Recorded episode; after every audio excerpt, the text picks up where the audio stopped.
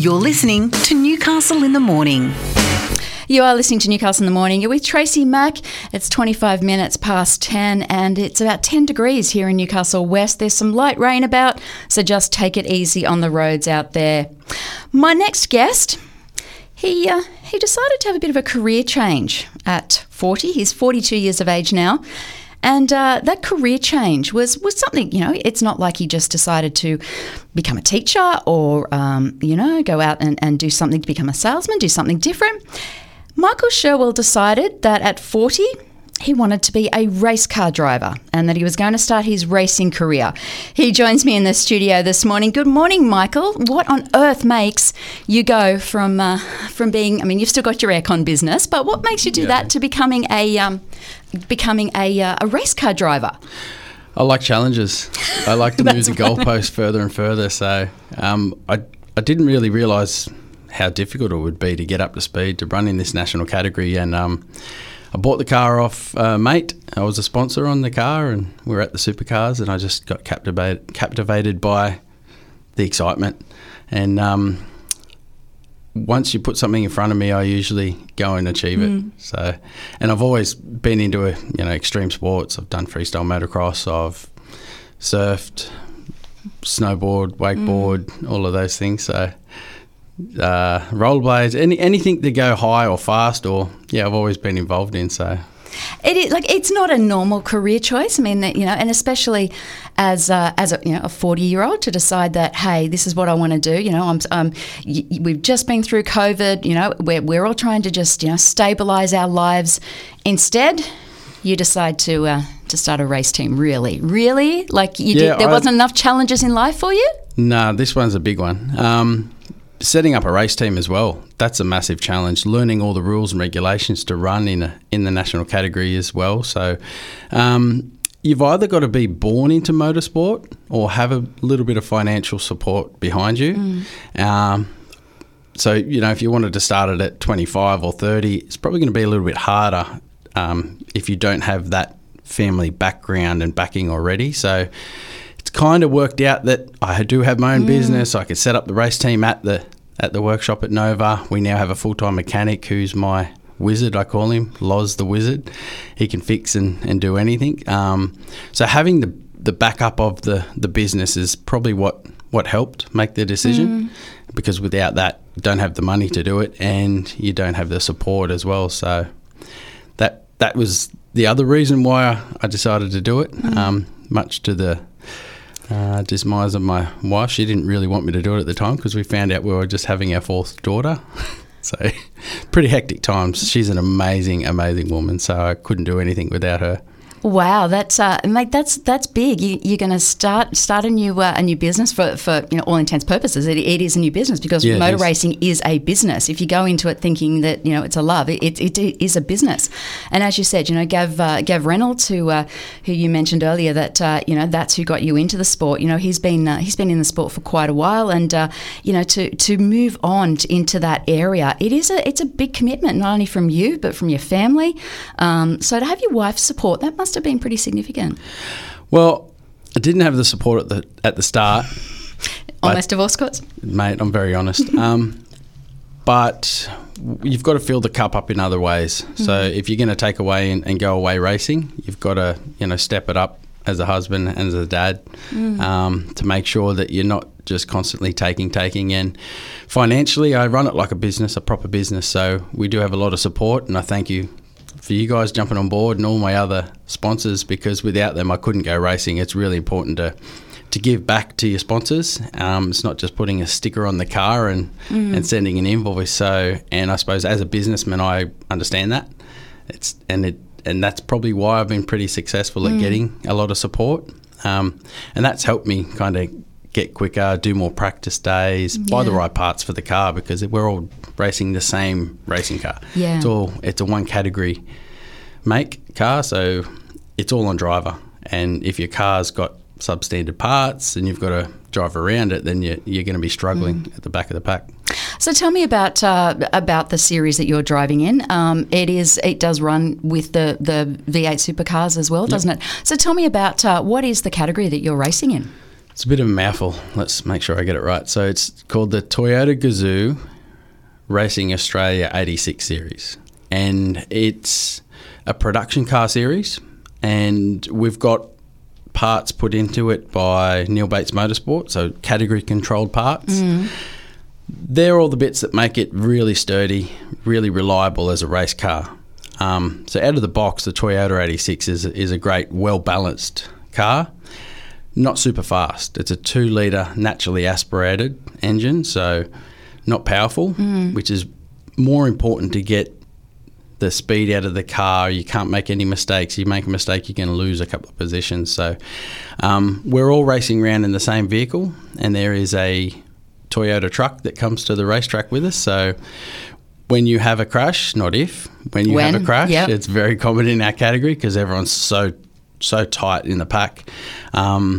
You can go and just put all your broken parts down and they'll bring out the new ones and you bolt them on and away. See, that's great. And you get an invoice after the weekend, which enables guys to turn up with their car on a trailer with dad and mum and go racing. And there's a lot of go-kart champions that are now coming into this category as a step up.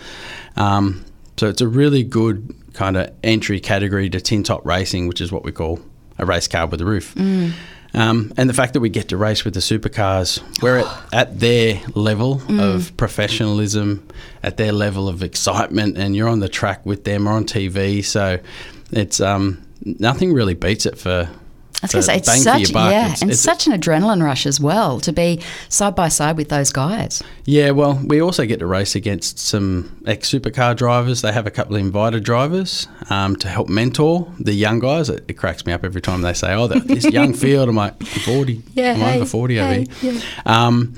But yeah, so we get a lot of support and mentoring from the Toyota guys and more experienced race car drivers. So...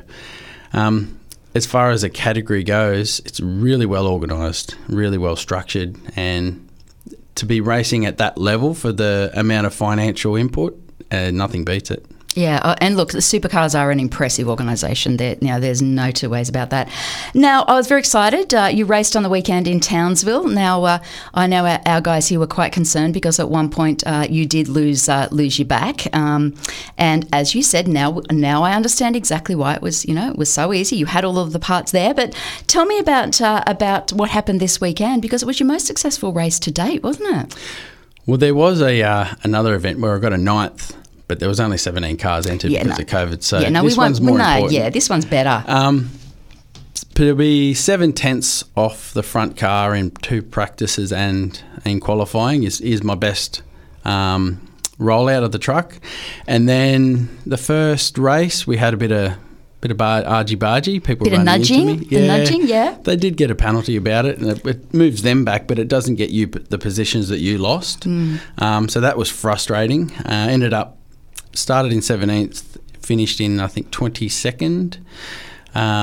Then race 2, we came out 22nd, moved up to 17th.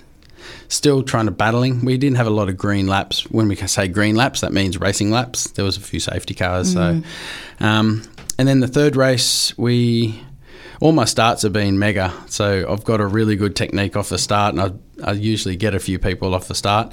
We got all the way up to 14th, and then there was a bit of action in front, and we ended up finishing in 13th position. So that's my best finish, which doesn't sound good because you're finishing in 13th, but when there's 34 cars in the field, and everyone's driving the same race car. And this is your second year of racing. I mean, it's incredible. Yeah, that's it. And some of the young guys I'm speaking to in the pits, and they're like been racing go-karts since they were 8, 10, state champions, national champions, and I'm beating them, and they're like, yeah, right. You're, how old are you and how long you been doing it? 2 years? Sometimes there's age. Very motivated guy I am.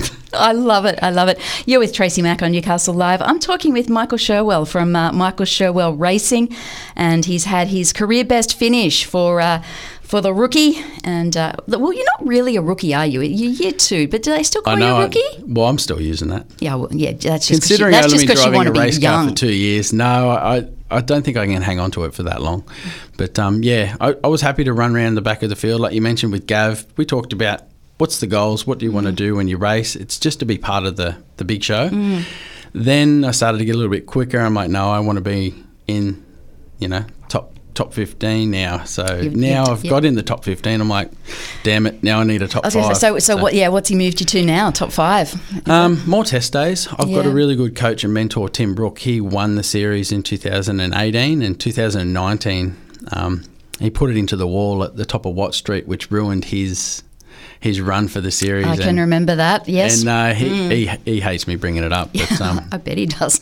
I would too, because it's a $50,000 prize money if you win the series. So it's prize money back to eighth. So having him on board really gives me that added bonus of he knows the car. He's an amazing coach and driver himself. So when we go test days, he can jump in the car and put down a lap and I can go chase it. So really analytically chasing the data and instead of just going out there and overdriving the car. So that's wonderful.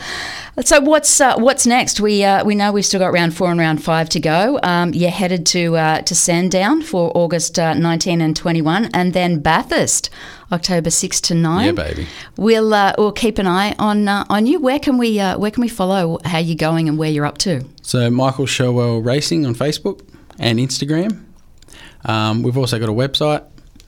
But probably the Facebook and Instagram is the best thing. Go there and give us a like. Give you a shout out. Yeah, definitely. Yeah. It's it's wonderful. Congratulations. As I said to you earlier off air, I've been following Gav's career for a long time, and to know that Gavin's realised that it's time to be a grown up.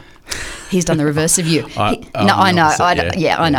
Has he got an aeroplane yet? He doesn't like that I'm going better than him too. Yeah, there is that. Yeah.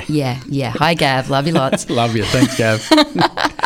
Well, listen, thank you so much for coming in and saying hi. It is it's a great honour for Newcastle Live to be with you on this journey because, you are a local trying to make it big on the national stage, and it really does fulfil a lot of what we're all about, which is supporting local and promoting local.